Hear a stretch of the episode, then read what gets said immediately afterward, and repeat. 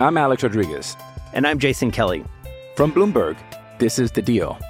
Each week, you'll hear us in conversation with business icons. This show will explore deal making across sports, media, and entertainment. That is a harsh lesson in business. Sports is not And, uh, as simple you know, I- as bringing a bunch of big names together. I didn't want to do another stomp you out speech. It opened up so many more doors. The show is called The Deal. Listen to The Deal. Listen to The Deal on Spotify. With threats to our nation waiting around every corner, adaptability is more important than ever. When conditions change without notice, quick strategic thinking is crucial. And with obstacles consistently impending, determination is essential in overcoming them. It's this willingness, decisiveness, and resilience that sets Marines apart. With our fighting spirit, we don't just fight battles, we win them. Marines are the constant our nation counts on to fight the unknown. And through adaptable problem solving, we do just that. Learn more at marines.com. Judy was boring. Hello. Then Judy discovered ChumbaCasino.com. It's my little escape. now Judy's the life of the party. Oh, baby, Mama's bringing home the bacon. Whoa, take it easy, Judy. The Chumba life is for everybody. So go to ChumbaCasino.com and play over 100 casino-style games. Join today and play for free for your chance to redeem some serious prizes. chumba ChumbaCasino.com. No purchase necessary. Void where prohibited by law. 18 plus terms and conditions apply. See website for details. Hey guys, it is Ryan. I'm not sure if you know this about me, but I'm a bit of a fun fanatic when I can. I like to work, but I like fun too. It's a thing. And now the truth is out there. I can tell you about my favorite place to have fun Chumba Casino. They have hundreds of social casino style games to choose from, with new games released each week. You can play for free anytime, anywhere. And each day brings a new chance to collect daily bonuses. So join me in the fun. Sign up now at chumbacasino.com. No purchase necessary. Group. Void where prohibited by law. See terms and conditions. 18 plus.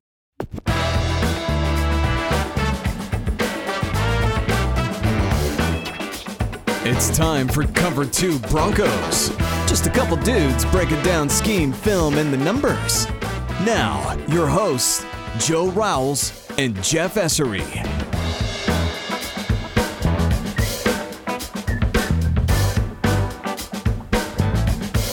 Welcome back to another episode of Cover 2 Broncos. I'm Jeff Essery. And I'm Joe Rowles. Quick reminder that if you have any questions about the Broncos, shoot them over to us at Joro NFL, at Jeffrey Essery, or at Cover 2 Broncos on Twitter, and we will be happy to get to them. So, what do we got going on today, Jeff? Yeah, so uh, leading after the draft, we put out a poll and asked fans and you listeners what you wanted to hear more about this offseason. And over and over, we kept seeing defense was a topic that kept coming up. So we started out the conversation around Denver's defense a couple weeks ago with a look at how they could stop Mahomes and the Chiefs. If you haven't listened to that episode, you can go check it out. It's one of the most depressing episodes that you'll listen to on Cover 2 Broncos. But we started there of Denver's really their biggest defensive challenge of how they would potentially solve that. Um, the last couple weeks, we've taken a couple detours, joined by some great guests. We've covered Garett Bolles. Um, we had Pro Football Focus on to talk about their grading of Garett Bolles. We had a great breakdown from Derrik Klassen of Football Outsiders on Drew Lock. So some great content, some great guests, and we really appreciate their time over the last couple weeks. But now we're actually going to be trying to shift back into the topic at hand and dig into Denver's defense and get to all your questions on them and specifically, and, and Joe and I, you know, we've been going back through. If you've seen Joe's Twitter feed, you'll see it littered with all kinds of um, clips of the defense that we've been digging into the film on over the last week or so. And um, specifically, what we're trying to do today is reverse engineer the potential of the defense by looking at the areas where they struggled the most last year. And the logic being that if you fix or improve those areas without adding new ones, they should be a lot better than what we saw last year, which was about a middle of the road defense. And so, before we get to those issues, I think let's set up where Fangio inherited the defense or what Denver looked like heading into 2019. Yeah, so I mean, I think I was actually a little surprised just because as the season goes on, you kind of forget, and until you really look back, and it feels like there was like three or four seasons packed into one last year because of all the different shifts and changes and the quarterback changes and all of that. But I kind of forget where Denver started on defense with particularly in the secondary, I think, with Vic Fangio coming in and the amount of newness that they had in the secondary after Bryce Callahan went down. Well, one, they brought in Bryce Callahan, But after he went down, they lost Darian Stewart and Bradley Roby that offseason. They kept Chris Harris and Justin Simmons. And those were really the two starters that remained from the previous group. And so they brought in Kareem Jackson, who was new. And then you saw him go out throughout training camp, and Bryce Callahan was hurt. And they brought in Duke Dawson and Davontae Harris. I had forgot they came in in August. So they were they were barely jumping in in the preseason. It was after the cuts that they brought them in, or they traded for Duke Dawson from the Patriots, who was a second round pick. And both of those guys were rookies in 2018. So they're second year guys who have just been traded. They didn't have an offseason. They weren't in the installs. And they're having to learn a defense, which we've talked about before as one of the most complex defenses. Um, Chris Harris talked about it. It was one of the harder defenses in the NFL to pick up. So I think that's just a good level set. And I, and I know we'll get into this more, but that, that was just something that I had forgotten, Joe, that I think is a good thing to bring up. It's worth kind of mentioning the fact that, like, you look back at the competition at safety through training camp up until like the final days of the preseason last year. And at one point, it looked like it was going to be Will Parks and Justin Simmons starting at safety. And then behind them was Trey Marshall, Sua Cravens, Jamal Carter, Dymonte Thomas, and Shamarco Thomas. So, and at the end of and at the end of the preseason last year, and and again, you and I were talking about this before, but I don't think I've ever seen a, a team cut their roster so far below 53. And that's exactly what Fangio and Elway did. Is with about a week and a half before the season started, they went down to I think it was 48 players. They cut basically the entire safety group outside of Parks, Simmons, and Marshall, and they brought in Duke Dawson. They brought in Davontae Harris. They traded for, and then on offense they did some things too. They brought in Brandon Allen, other some other players, but it, it was really a sign to me that Fangio inherited some players that he did not see as clear fits for his scheme, and he was willing to kind of bring in new talent, even though they are new to the system altogether, rather than roll what, what he had from the previous regime. And that's that's kind of telling, and it kind of showed. I think is there there was growing pains. There was a lot of growing pains throughout the entire season. Yeah, and I think you know before we jump into the major issues, but I mean, everybody who watched the defense knows that that's one of the, the, most of the major issues, at least that I saw on tape, were probably caused by a lot of that newness from the secondary perspective and also just newness in the scheme. And so you had young guys, which in the second year is really encouraging because you look across that secondary now and aside from AJ Bouye and Kareem Jackson, everybody else is young guys. You know, Simmons is mm-hmm. he's a, essentially a vet at this point, but he's still a young player. And the rest of the guys are all young and potentially, hopefully, growing. Um, not sure as much about Isaac Yiadom and what we saw from him last year, but I think guys like Davontae Harris and Duke Dawson, the jury's really still out on them in terms mm-hmm. of what they can bring because they haven't they never had an off season in Fangio's system. So I've, I've seen an interview recently with Duke Dawson and both both he and Devonte Harris were on uh, Broncos Country tonight with Benjamin Albright and um, Ryan Edwards, and Dawson was talking about how just it felt good to have this offseason to kind of catch up, and he feels really confident going into this season, which he didn't have the year before, just because he didn't have an offseason to get into it. And so I think you combine the newness of the secondary along with the newness of the coaching staff and really installing a new defense. There's always growing pains from that perspective, and it overlapped, I think, with what we saw on the field but going into 2020, you're not going to have that, hopefully, because you've got if Bryce Callahan is healthy, you've got a guy who had experience in the scheme. Kareem Jackson, we, we you also mentioned this a little bit, but Kareem Jackson didn't start out at safety last year. He played the mm-hmm. first four games at nickel. And so that was another shift that they had. You brought in a guy in Alex um, Alexander Johnson midway or four games into the season as well. And so there was a lot of shifting and moving around going on really throughout the season on the defensive side. So to me, when you look at their DVOA being kind of middle of the pack and they were really good in the red zone, you know, they're kind of that bend but don't break mentality. I was actually really impressed with what the defense did last year with what they had. Me too. And and I think it can't really be undersold how big a how kind of how big of a hill it is to climb for a guy like Duke Dawson. Because I remember back when he was first acquired, the local media asked Fangio, like, oh, well, how, how do you get him up to speed? And I remember Fangio saying something along the lines of, well, we're in the season now, so it's just uh, kind of on him to, to learn the system and be ready to go.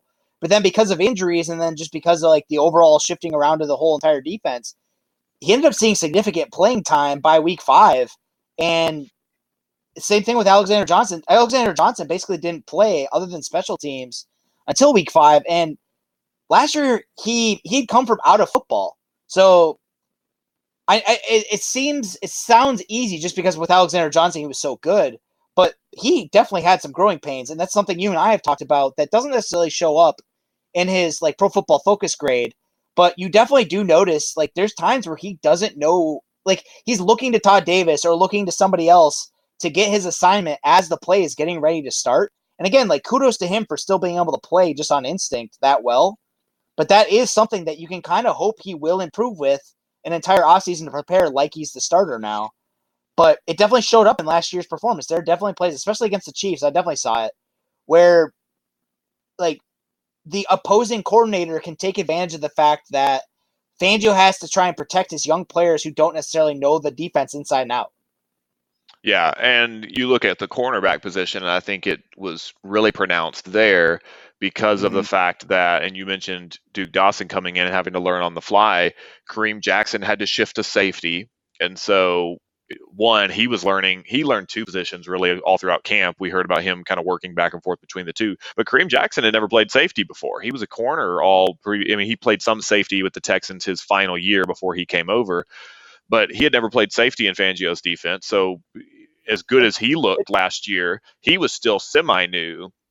Go ahead. And, and, and I want to I want to talk just for a second about that because I think that is something we'll probably get into this more when we talk secondary. But Fangio's defense is quite a bit different than most NFL defenses too, and I think that's one of those things. Like even though Kareem Jackson did play safety for some some snaps with the Texans, coming over from the Romeo Crennel defense to Vic Fangio's is still a pretty big shift. Um, because Romeo Crennel doesn't run as much too high shell as Fangio does, and he puts more on the safety's plate mentally than, at least from what I've seen, most other defenses in the NFL. Um, and that's one of the reasons why I think Justin Simmons made such a big jump is because that fits his skill set. But also, like for someone like Kareem Jackson making a shift and having to kind of like learn it while he's learning another position in the defense, that's a lot. Even for a veteran, that's a lot to ask of a guy to learn two positions like that. So you got to give him a lot of credit. And again, Kareem Jackson played really well but that is a reason to believe that like even as like even at 32 there is a reason to believe kareem jackson will look better this year for the fact that he knows what he's doing now Yeah. And I think you look across the entire, really the entire defense, so many things didn't go as planned for the Broncos. I mean, starting out with Bradley Chubb tearing his ACL, that certainly wasn't in the cards or it wasn't in the, um, the plan that they had built. And so they had to really fill at outside linebacker. So you saw some growing pains, and we'll talk about this too, just from the pass rush perspective, but also in the run game as well, as you saw them kind of rotating out Malik Reed, Justin Hollins, and Jeremy Attaochu as well. So you're getting Bradley Chubb back for this next season too. And again, I don't I don't want to oversell it too much, but I think just you can't on paper look at all the things that Denver didn't have this previous season that they're going to have this year and not get excited about the potential because of the fact that too, even if Bryce, Bryce Callahan is still in and out, you know, they expected him to play last year, he didn't.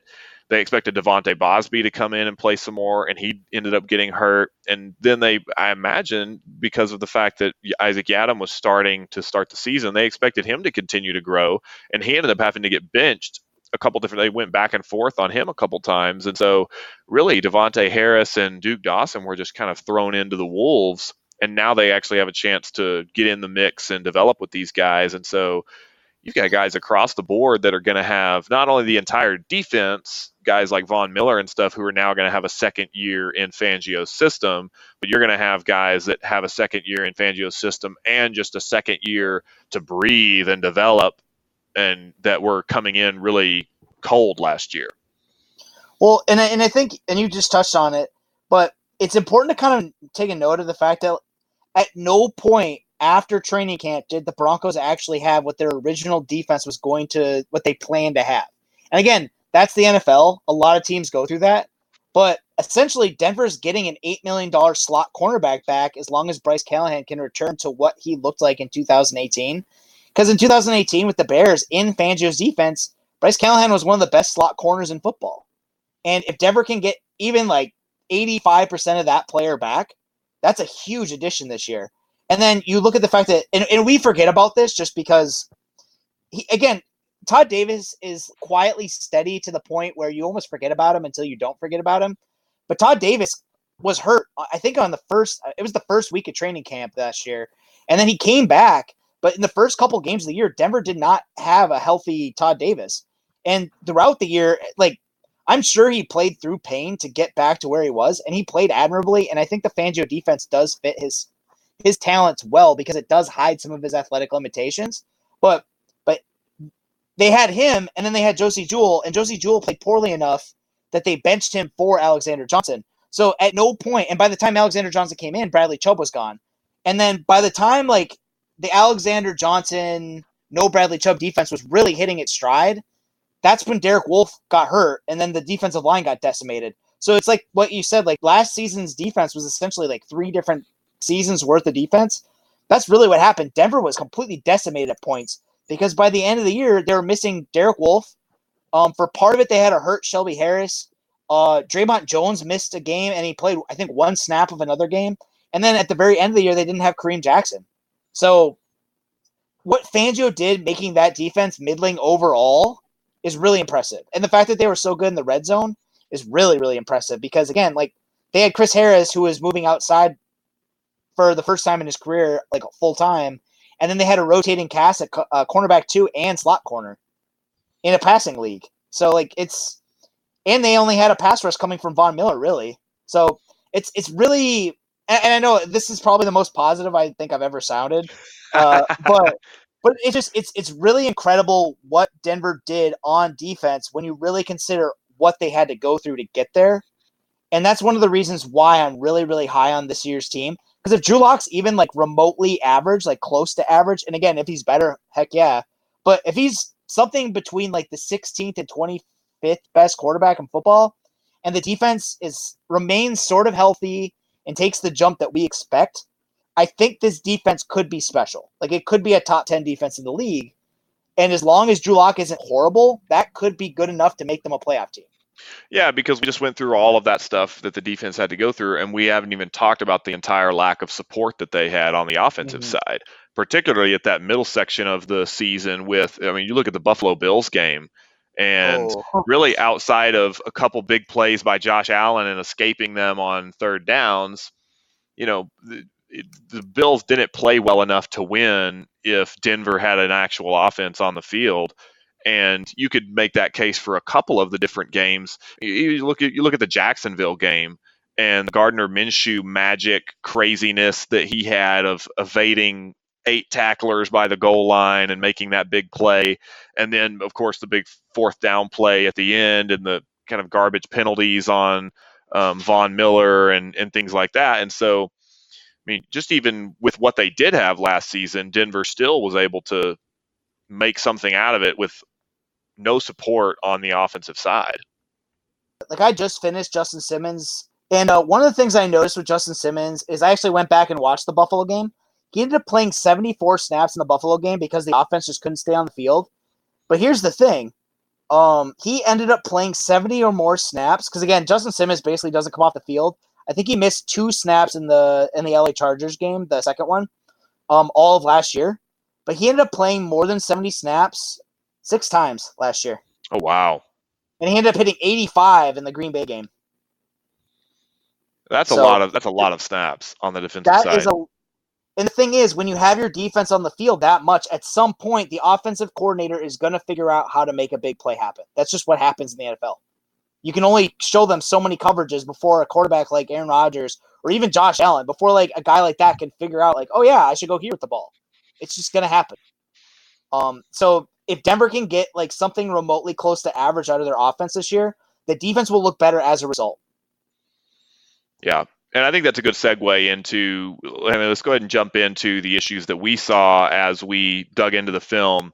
And eh, we haven't prepped this really, but I'll throw out there at the end to be thinking about too is uh, I don't think, at least from what I've seen on tape, you look at what they did on tape last year and then the roster this year. Outside of what we're going to talk about with these three major issues, I don't see any new ones that they've added that worry me because the concerns that I had last year, uh, if there's any concerns this year, they are ones that we had last year anyway. Like I have concerns at cornerback if they're going to develop, but we had that last year going into, and it certainly looks better at cornerback at least this year.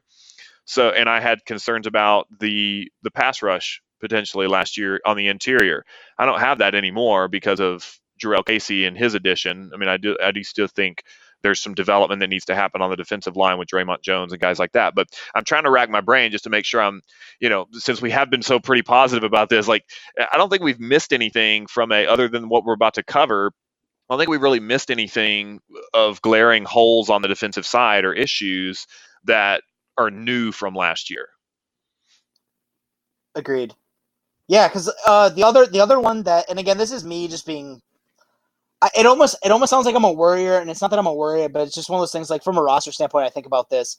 Like I am a little bit concerned about the depth at safety, just because. Yeah, yeah. Like if Justin Simmons was to miss time, that's huge. Um, but even Trey Marshall, like Trey Marshall played better than I dared hope for last year, and another year in the system for him could be big. Um, I do wonder what happens after him, but Fangio probably has a plan there. Like he had a year to kind of address it. So the fact that he didn't go out and add more talent there is a sign to me that he has somebody else in mind that could go back. And so it- it's not a new issue. Yeah, I think that's a great point, and uh, we're not going to dig super deep into the players yet. We'll talk about that when we get into like the the actual breakdowns. We'll we'll go position group by position group here in the next coming weeks. But you look at what they have at cornerback currently, and it's a crowded room with a lot of question marks. But it is crowded, and so like you've got to make some some cut decisions or at least some playing time decisions. If you look at Bryce Callahan being healthy, if De'Vante Bausby is healthy, then you have guys who had significant playing time last year, Duke Dawson and Davontae Harris, who I think could continue to develop. Then you drafted Michael Ojemudia, and then you know I don't know how Isaac Yiadom fits into the mix, but I wonder just with your point that you just brought up, if a guy like Michael Ojemudia, they don't just attach him to Kareem Jackson's hip and say, "Look, this guy was a cornerback." Just like you, uh, he made the transition. Just follow him around this offseason. Learn from him, learn the defense, learn his position, and uh, you. I wonder if you don't cross train Michael Ojemudia to be a slot slash safety and outside corner or something in kind of the mold of Kareem Jackson, who played so long on the outside for his career and then shifted to safety. Because we've we've heard it from the Iowa head coach. He said, I mean, they thought about putting Ojemudia at safety, but they just he was too valuable at boundary corner for them, and so he can't. And, and the the head coach uh, Kirk Ferentz thought that Ojemudia could play safety at the next level potentially if a team wants him to. So to your question about safety depth, I mean, we don't have to solve it here, and we'll see what happens Yeah. when Denver goes into training camp. But I think that's potentially an option if you think you've got enough um, covered at corner of young- young guys to develop in that pipeline. I'm Alex Rodriguez. And I'm Jason Kelly. From Bloomberg, this is The Deal.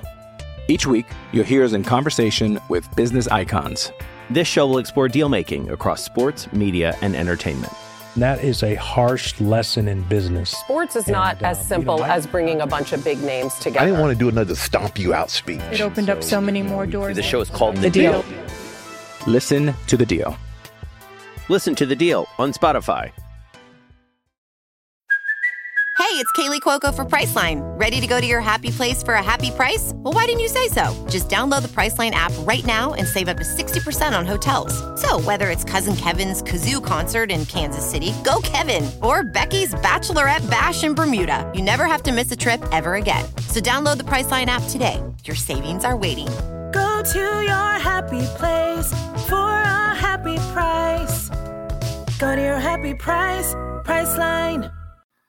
Definitely, and and that's something I'm hoping to look at too, because I've heard people float the idea that Duke Dawson could slide back, and I haven't seen it yet, but I definitely feasibly because one of the things, and this is one of the reasons why Justin Simmons is so good at safety in Fangio's defense, is Fangio does ask his safeties to play more mirrored up assignment than they did under Vance Joseph, and that is a that is a thing that Justin Simmons does really well, and that is a trait that Michael Ojemudia is bringing from cornerback that could feasibly be a good fit. It's the same thing with Kareem Jackson. Like he's a cornerback, so he knows how to cover somebody.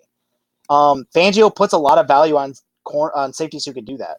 So, but no. So, what are the three big issues that we're kind of thinking about? Let's let's kind of dig into that.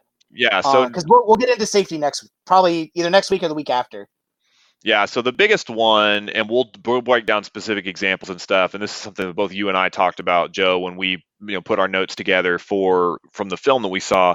Is I think the biggest issue was just miscommunications in the secondary, and um, you look at it was either miscommunications or misapplications of the scheme, like guys missing their assignments or something like that. So either they had the wrong assignment from the start, they didn't get the call or something like that, or they actually they were supposed to pass something off they miscommunicated on the field and that goes back to and we've talked about this a little bit on the show and we've written about it several times too is the complexity of fangio's defense with respect to how well it has to work together. If you look at the 2018 bears tape i mean at times it was just a um, it was like a well choreographed orchestra. Choreographed is not the right word i'm mixing metaphors now but it was like a it was like an They were like orchestra yeah, playing together. I mean, the way that they shifted and melded together and passed off assignments and guys knew where to be, it was really um, fun to watch.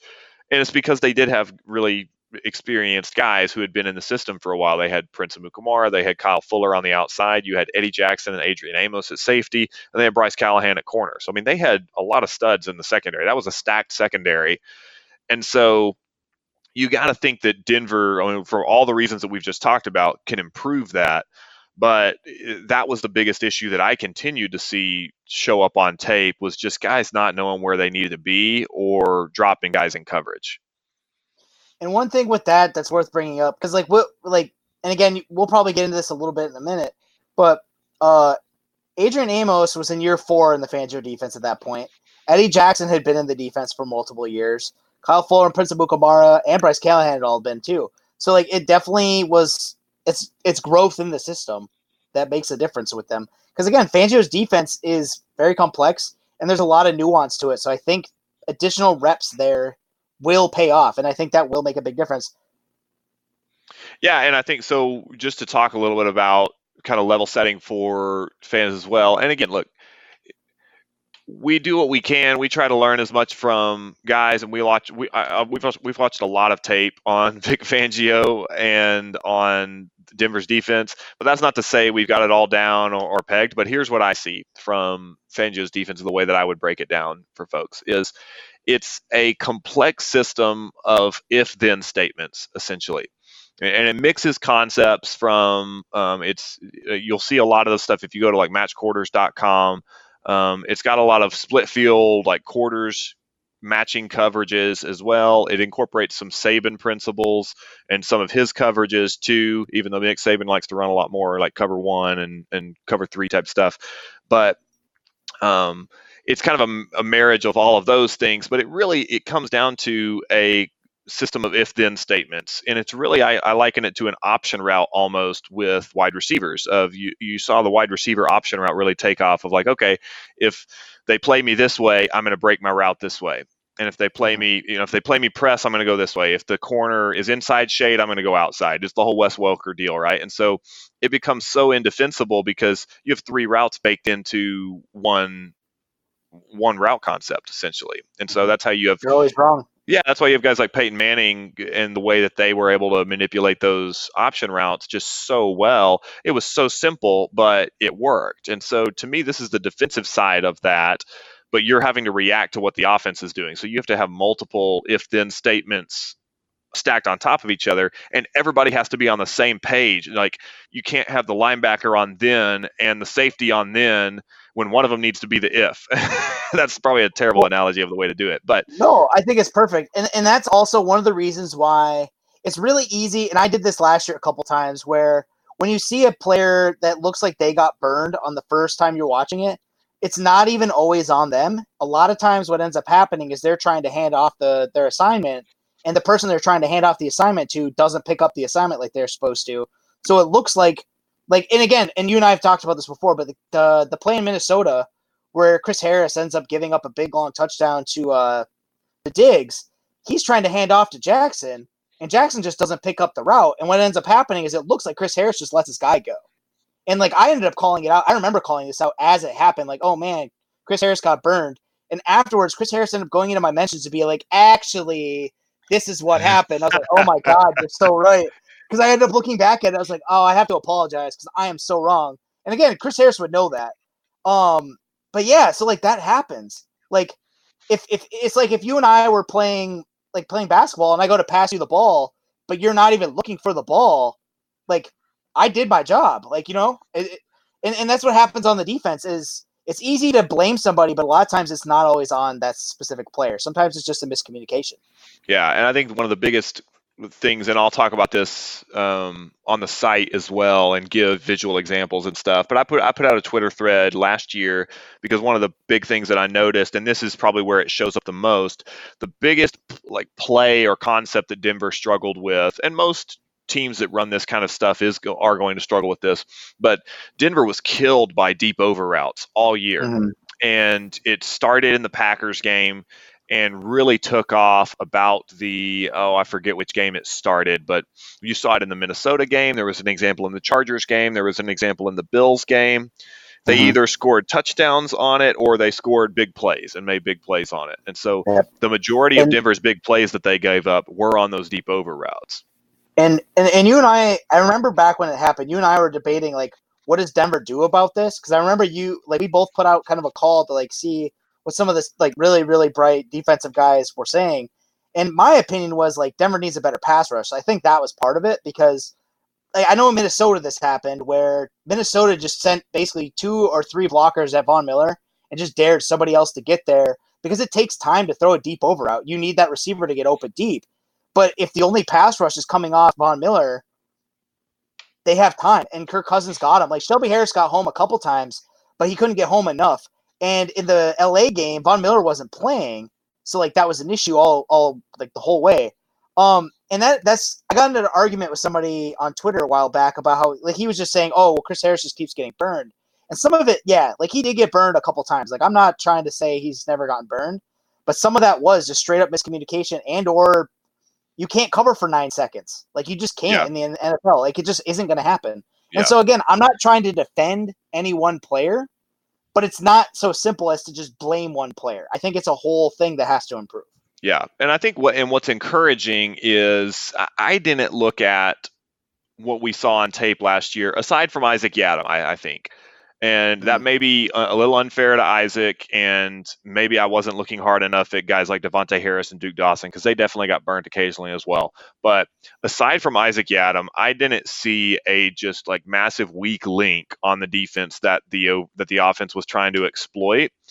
Other uh, the rest of it was all schematic and communication issues, and so like I looking at the tape, I didn't see a draft like drastic deficiency in talent of like oh they've got to go fix x like they've got to go bring in this much it's just they've got to get the guys that they have really dialed in on the scheme and the system so then they can evaluate the talent. I think that's the next step is mm-hmm. this this year we'll find out if duke dawson if davontae harris if Bausby if guys like that can cut it from a talent perspective once they all get on the same page from a scheme perspective. My understanding from what i've seen with isaac Yiadom is isaac Yiadom just plays really safe like he doesn't want to give it get beat deep. So what ends up happening is he gives up too much space at the catch point, and because of that, he ends up giving up a lot of easy catches. And that's something that it's a confidence thing. I think that has to just improve over time, or he's never going to really become more than a depth piece. Yeah, and so aside from Yiadom and and we saw and we can talk about it once we get into the actual like deep dive into the secondary, but like the way he mm-hmm. got picked on in the Raiders game and, and stuff yeah. like that, like teams were intentionally trying to expose him.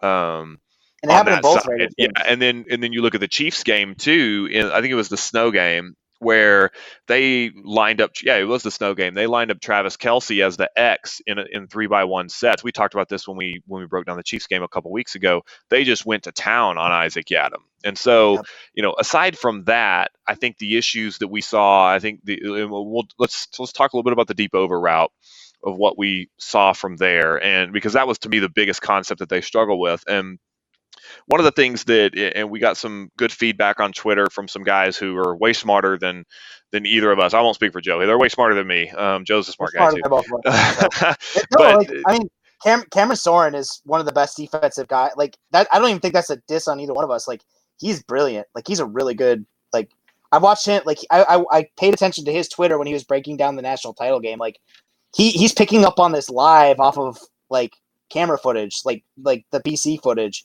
So yeah, he's brilliant. Yeah, so I mean, he weighed in, and we got some good stuff from um, Cody Alexander as well, who owns MatchQuarters.com. Um, but it, really, the biggest issues on the deep over route is, it, and this is a staple NFL concept, where on one side, and so imagine this: you've got if you have zone coverage, which we can talk about the nuances of you know Vic Fangio is a little bit of match, and but he's more he, he he's more in the zone family than he is in the man family. Um, and so if you have zone coverage, you have guys that are going to release the, the cornerbacks typically, they're going to take vertical routes or they're going to if they go across the field, they're going to release those to the to the other side of the field. And they're going to flag it to the other guys and somebody will take them, either a safety or maybe the cornerback on the other side. So teams and you saw teams when Denver tried to play a lot more cover three back when Wade Phillips was trying to mix things up and play zone. No, it was Joe when Joe Woods was trying to he took over for the Wade Phillips in 2017. I think this became an issue, and this was mm-hmm. when Aqib Talib and Chris Harris were still there know, we call this out of like, well, Denver's just trying to play man way too much. They're getting killed by pick plays or whatever, so they need to mix in more zone concepts. So Joe Woods did that, and he started playing cover three more, and they got burned by deep over routes, just like Denver is now. Um, it's just an inherent thing in zone coverage. So you imagine um, two guys on one side running vertical. So if you're in zone coverage and you're eh, whether it's cover three or you're split field, usually the corners and the safeties on that side are going to take those two vertical routes. So that leaves a massive. You're essentially clearing out the zone. Those are clear out routes. I mean, you may hit those occasionally, but they're clear out routes for that side to be completely empty because those guys have vacated their zones. It works well in man too. I mean, those guys are going to leave with their man, and then in across the field, you've got a guy on a deep over route who's coming across the field to vacate those sections, and his corner on his side has released him. He's released him inside. He's he's flaring out to take his zone, and so the guy's coming all the way across the field, and nobody's there to pick him up, or at least there there should be somebody there to pick him up. For for, for Denver, nobody was there to pick him up. Either the um, the apex player, the really the underneath guy, didn't get deep enough the corner that ran with the deep receiver on that side should have dropped off, or maybe the safety should have come and cut him. Like you've got a lot of in quarters coverage. You've got guys that cut, they call it cutting the crosser. Justin Simmons was really good about this um, when it panned out, and they had the right call for it. But Denver got eaten by, eaten alive by that concept a lot, and it really wasn't anything. I mean, it was the same issue every time. It was, it wasn't a particular guy like it was a different guy every time, but they weren't they weren't getting the call. Like you can see Chris Harris releasing his guy. Um, if I'm thinking about it correctly, it was maybe it's the Chargers game. Harris is releasing his guy across the field. You know, he he goes upfield with him a little bit, and then the guy starts to bend it inside to go all the way across the field. You see Harris make a motion like, "Hey, somebody pick him up. I'm going to stay on this side and pick up anything on this side." You guys pick him up as he goes over to you, and nobody picks him up. And so those are the kind of communication things and, and you know, we can kind of go back and and look through. There's a couple different issues whether it was the sometimes the apex player needed to get deeper sometimes the safety needed to pick them up or sometimes i think one of my, my like my personal favorite is where the corner on that side just robs that play. Uh, we saw i saw that with kyle fuller. He did that to odell beckham and nearly housed Eli Manning um, on that play where you're you see him. It, it's almost looked like he's playing cover two, kind of. Is he goes back to deep? Um, he runs trail with the the deep route on his side of the field, but if he sees something coming in his field of vision across the field, he'll squat on it and essentially um, undercut it. So there's a couple different ways you can play it, and all of those are options that Denver did a little bit last year, but they just dropped those plays way too many times. And it was the exact same concept. Like every week they were getting that concept. So, I mean, that's something they definitely have to go back to the drawing board on. And it's either schematically Fangio needs to change how he's teaching it, or it's really just guys need to make sure they get more sound on their assignments. Well, I think that gets to kind of the second issue is just that there were times where Fangio was running a simpler coverage that the opposing coordinator ended up knowing what he was able to get. Yeah. And in the NFL, you can't do like uh if we talked about this with the Chiefs, um and kind of and honestly, like if you go back and read Steven Ruiz's piece covering how the Niners got destroyed by the Chiefs in the Super Bowl, you'll kind of see the same issue is that Robert Saleh ran the same exact coverages based on what the Chiefs were doing. And there were times where Fangio was doing the same thing, and not just the Chiefs game, like he was doing it across because he had young personnel who didn't know they didn't know the base system, so he was running the simpler coverages. But what ended up happening is opposing coordinators knew what they could get, and then so they would dial up plays to try and exploit that. And that's something that it was an issue. And, and again, there's times where it's on a player specifically, but a lot of times it was just that they were running a thing that got beat. It's a chess game. Yeah, and to your point, it's if you do that enough, teams are going to find ways to exploit it. And Denver had to simplify it because you, know, you go back to the po- the first point we made about the miscommunication, like that was happening just on the defense that they currently had, and so you're not going to install anything new. You're not going to. I mean, that to me that was the biggest criticism that I had, and I think Vic Fangio is a brilliant head coach or a br- brilliant defensive mind. He's a good head coach so far, um, and I think he has a lot more potential from a defensive perspective than what we saw last year like scheme wise because it was just mm-hmm. so it was so bland and I, I don't say that necessarily as a bad thing because it needed to be very simplistic and very kind of bland for the, the players that were in there because they weren't even half of them had, didn't even go through camp as the mm-hmm. primary guys. You had Alexander Johnson, Davontae Harris, and Duke Dawson playing significant snaps who weren't intended on playing in that. And so you had to kind of simplify it and dumb it down. But that was one of the biggest things that disappointed me was the lack of really scheming for the opponent and trying to change things up week to week and uh, you know adapt to a particular I mean you saw what Vic Fangio did to the Rams in 2018 to really shut mm-hmm. down and tailor the the game plan to Jared Goff. And then when they played the Packers, it was just as impressive. They tailored their game plan to what the Packers like to do, and they played really well against Aaron Rodgers in 2018. And so you saw bits and pieces of that in 2019, but they just weren't able to adapt week to week. And particularly, I think against Mahomes and the Chiefs, like you would like them, you would like to see them doing some things to specifically take away what Kansas City likes to do and all of that and they just didn't have a chance to do that because they're just trying to get their base assignments down. And, and you touched on it, but I do. 2018 and the fact that Fangio is such a good defensive mind does offer hope that that will improve because he has those tools in his toolbox. It's just last year with all the injuries and all the inexperience, it was just probably impossible to really do and expect anything better than what they had. Yeah, and that's what the I mean. It goes back to the positivity thing that we started with. The reason I'm so high on the defense is so number one and number two. Number one was miscommunications. Number two is really kind of the predictable coverages and more bland defenses. Both of those are fixable without changing a thing from a talent perspective. It wasn't a talent mm-hmm. thing, at least last year that I saw. And they they did bring in more talent. So you saw them bring in. I mean, AJ Bouye, you could argue is a wash with. Um, with Chris Harris, but you brought in a guy like Michael Ojemudia. You have De'Vante Bausby, who's healthy. You have Callahan, who's hopefully healthy. So you have an, infusion of talent. But then each of these things, even if they hadn't brought in additional talent or got those guys back healthy, uh, I would still give them a plus for this year just because those two things will hopefully take care of themselves just with coaching and working the kinks out throughout the year or throughout the offseason. So I mean, that's why, I mean, they're major two issues that we saw. They're probably going to get fixed just by the nature of time in the system. Hopefully, you know, the stuff with COVID and people not being able to get together and practice doesn't impact it too much. We know the guys have been able to watch film and stuff virtually together and all of that. So um, that would be the only caveat. But I think those things are going to take care of themselves or they're going to be fixed by the coaching staff. Agreed. And I would say Todd Davis, Kareem Jackson, uh, Alexander Johnson, Justin Simmons kind of staying um, and returning uh, in the middle of the defense is it's a positive for that specific reason because that's kind of like Fangio's defense, and we'll get into this more in cornerbacks, but Fangio doesn't ask as much from his cornerbacks as a lot of teams do. He asks more from them mentally, but AJ Bouye, if AJ Bouye is a slight, like in overall talent, if AJ Bouye is a slight downgrade from Chris Harris, but he's also a more experienced boundary player, that may still be a net positive if he can stay healthy. But the fact that Simmons, Jackson, Johnson, and Davis are back, that's where a lot of teams try to attack Fangio's defense is in the middle. And having all of them back and all of them kind of have another year into the system, like that should be an improvement just from them being here.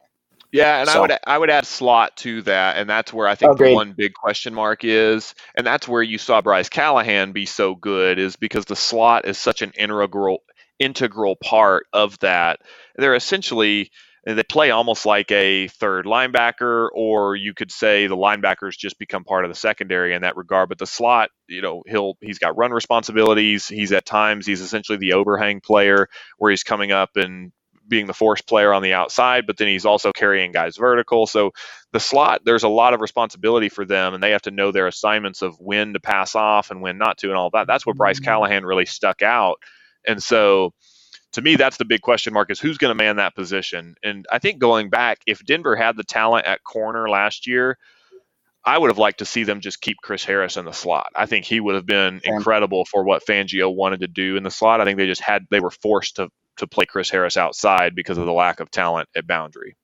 Agreed. And and and, and I won't go too hard on this because I've said it before, but I do believe if the NFL as a whole valued slot as much as they really should, Chris Harris is the first true Hall of Fame slot corner.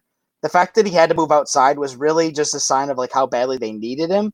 But he, and that's not to say that he wasn't an okay outside corner. But again, he's a he's a ten out of ten on the slot. That's why the Chargers defense could take a big jump because I do think he can still play that position very well.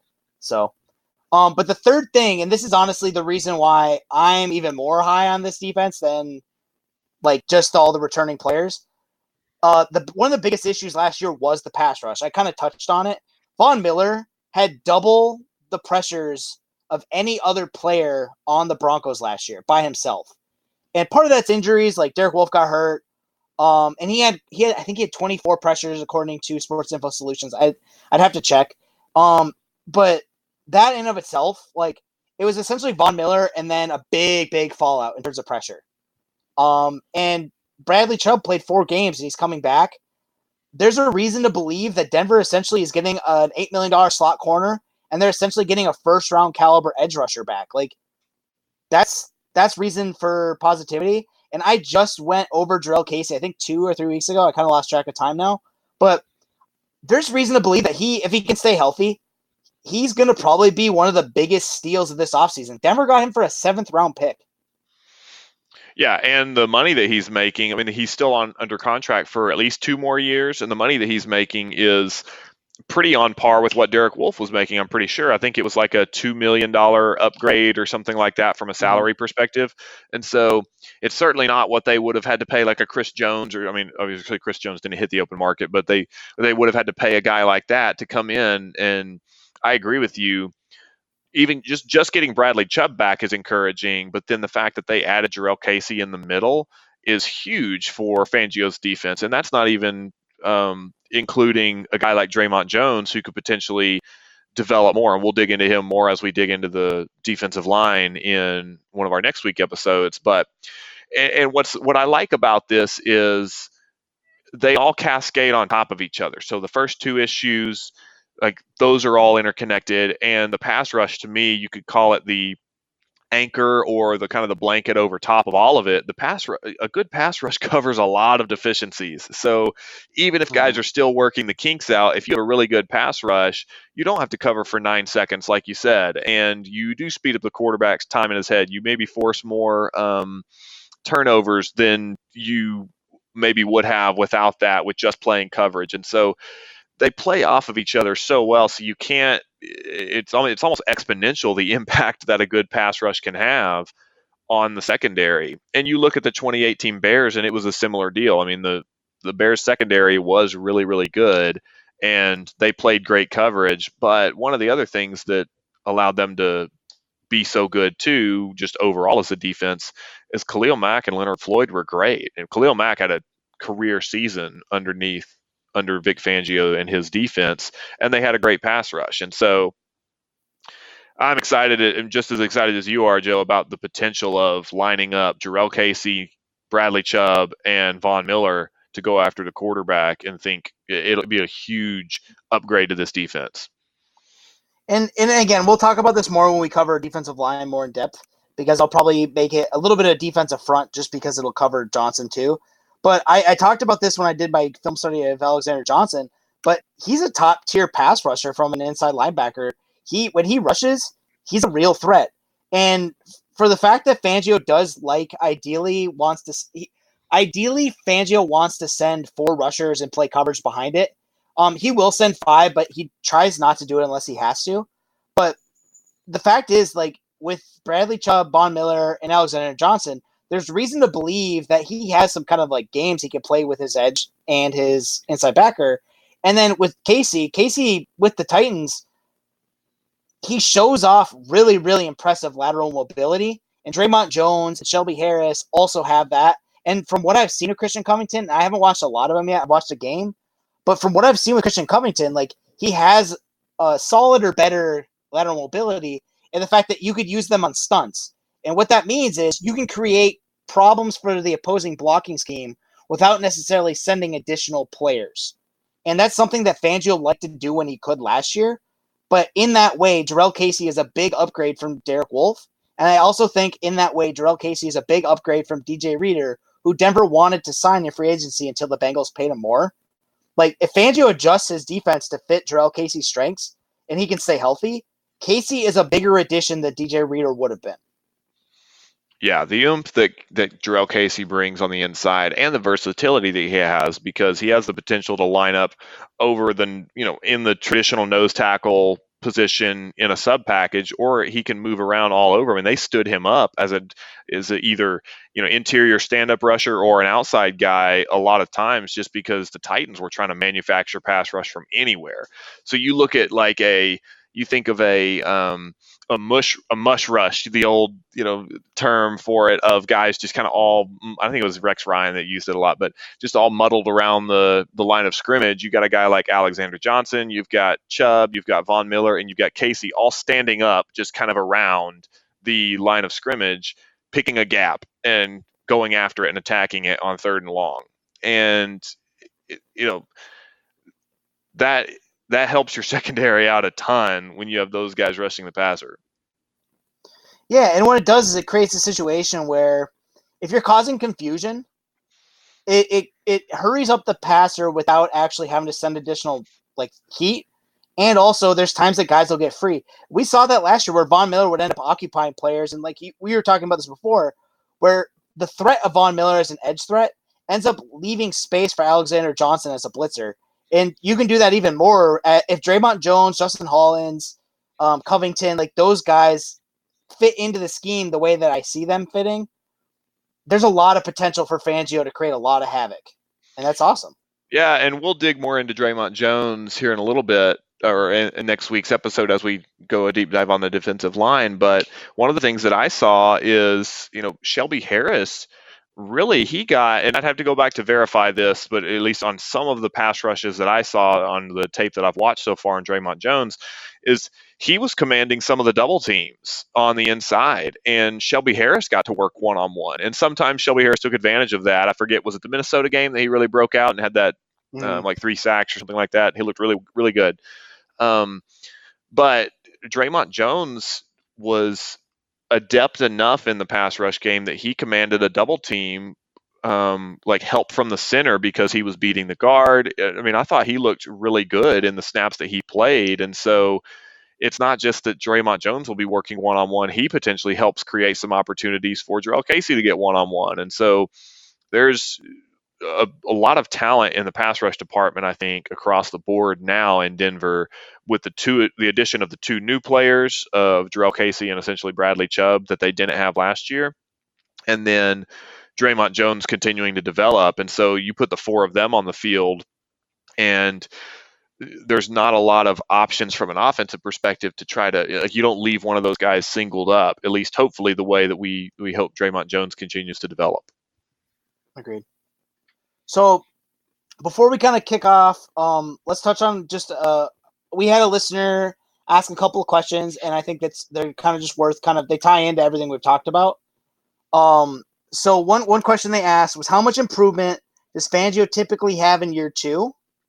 Um, and I, I didn't go back to look at the 49ers, uh, although I definitely can if you guys want to know more. We can do that for next week. But I did look at the Bears, and I go by DVOA in terms of overall stats because I think raw totals, like cumulative stat, is it's kind of bullcrap with defense just because if the defense is on the field a lot, they're going to look worse. And so, anyway, DVOA is by efficiency. That's how I typically do look at like overall stats.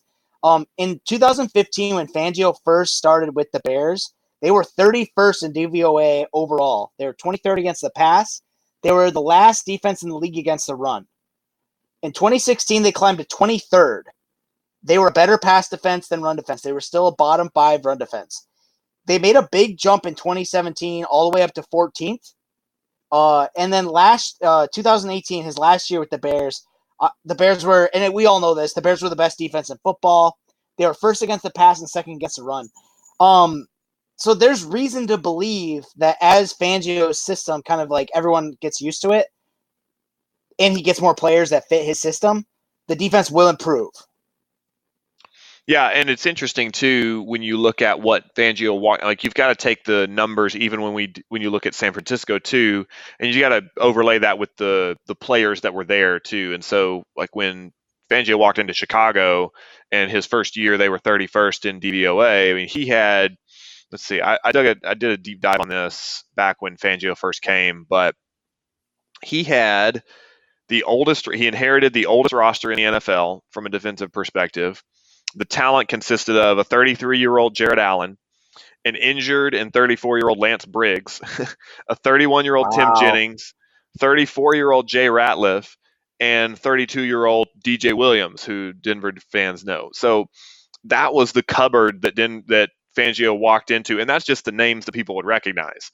Um, the mm-hmm. only guy that was really worth his salt was Kyle Fuller, who was a young player at the time. That was really the only piece that Fangio had on that 2015 Bears defense. So for him to be able to turn that around in just three, uh, three, four years is mm-hmm. huge. So you look at you look at Denver, and they landed at they finished out I think like 15th or 16th in DVOA yeah. this past year. Uh, by DVOA, and this is again keep in mind like all the injuries and like the fact that again the three season thing of this last year. But Denver ended up finishing 13th in DV, total DVOA. They were 14th against the pass and 16th against the run. I do know uh, prior to week 16 of last year, Denver at one point was a top 10 defense by pass against everything except for number one wide receivers. Yeah, and I mean to me, I think that's a pretty good number, 13th overall, mm-hmm. when you look at all the problems that they had. And so for them to have a kind of middle of the pack, I would say, average defense, um, particularly with how long they were on the field and how little help they got on offense, that's not to me that's not bad at all. And there were a couple games that they played really bad. In the kansas city game in the snow the defense played terribly. And the jacksonville game particularly that was that you know one leonard Fournette just went ham. They played terribly. So for them to be able to still get the 13th ranking with a couple of those games dragging them down i mean i think you could probably compare that to the 2017 bears where they were 14th overall in DVOA, and that's when they had most of the pieces in place. And the next year, they made a big jump to the 2018 Bears that we saw. And I'm not saying Denver will jump to the number one defense next year, but there's precedent for Fangio taking a team that was more middle of the pack, got them under his system, got all the right talent in place, and they made a big jump. Agreed. So, and then the last question, and we'll kind of finish with this is what would is there anything that you would like to see done differently this year than what you saw last year? And I know that's a really bad question, but is there anything specifically that kind of comes to mind just offhand? Yeah, I mentioned it, and it kind of goes back to number two um, of the of the three issues that we talked about. So again, just go quickly over them. The number one was miscommunication. Number two was kind of bland coverages, too predictable on coverages. Number three was issues in the pass rush. Um, I would like to see them remedy number two once they get guys, you know, in the scheme and knowing their assignments uh, at a base level. I'd like to see more tailoring coverages and tailoring game plans, particularly for the offense that you're facing. And I think the Chiefs are obviously going to be the biggest hurdle that you're going to have to climb in the division, and so uh, I want to see Denver come out with a very specific game plan to stop the Chiefs. And whether they only use that game plan twice all year, that's going to be worth it to cook up an entirely different thing. And I don't think we saw enough customization across the board on a defensive on, from a defensive perspective that I know Fangio is capable of. And so mm-hmm. to me, that's the thing I'm looking for. And I think that will come once guys get kind of their legs under them where you can adapt. But that's going to be the biggest thing that I'll be looking for next year. Agreed. And the one thing I and, and I hinted at this when I did my Alexander Johnson, I would like to see him used a little bit more as a blitzer. Um, whether that means Von or uh, Chubb are dropping into coverage a little bit more. I just think that he's a good enough. He's so good coming forward, and there's more room for growth for him going backwards and playing in space. But he's so good going forward that if the opportunity is there to do it, especially with Casey and like the other defensive linemen occupying attention, I think he could cause a lot of havoc.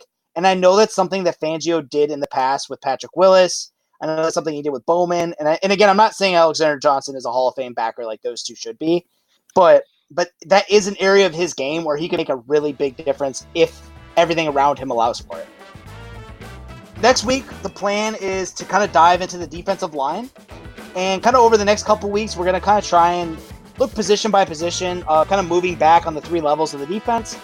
Uh, we hope you'll stick with us and uh, let us know if you guys have any questions again at Cover 2 Broncos. Um, but until next week, go Broncos.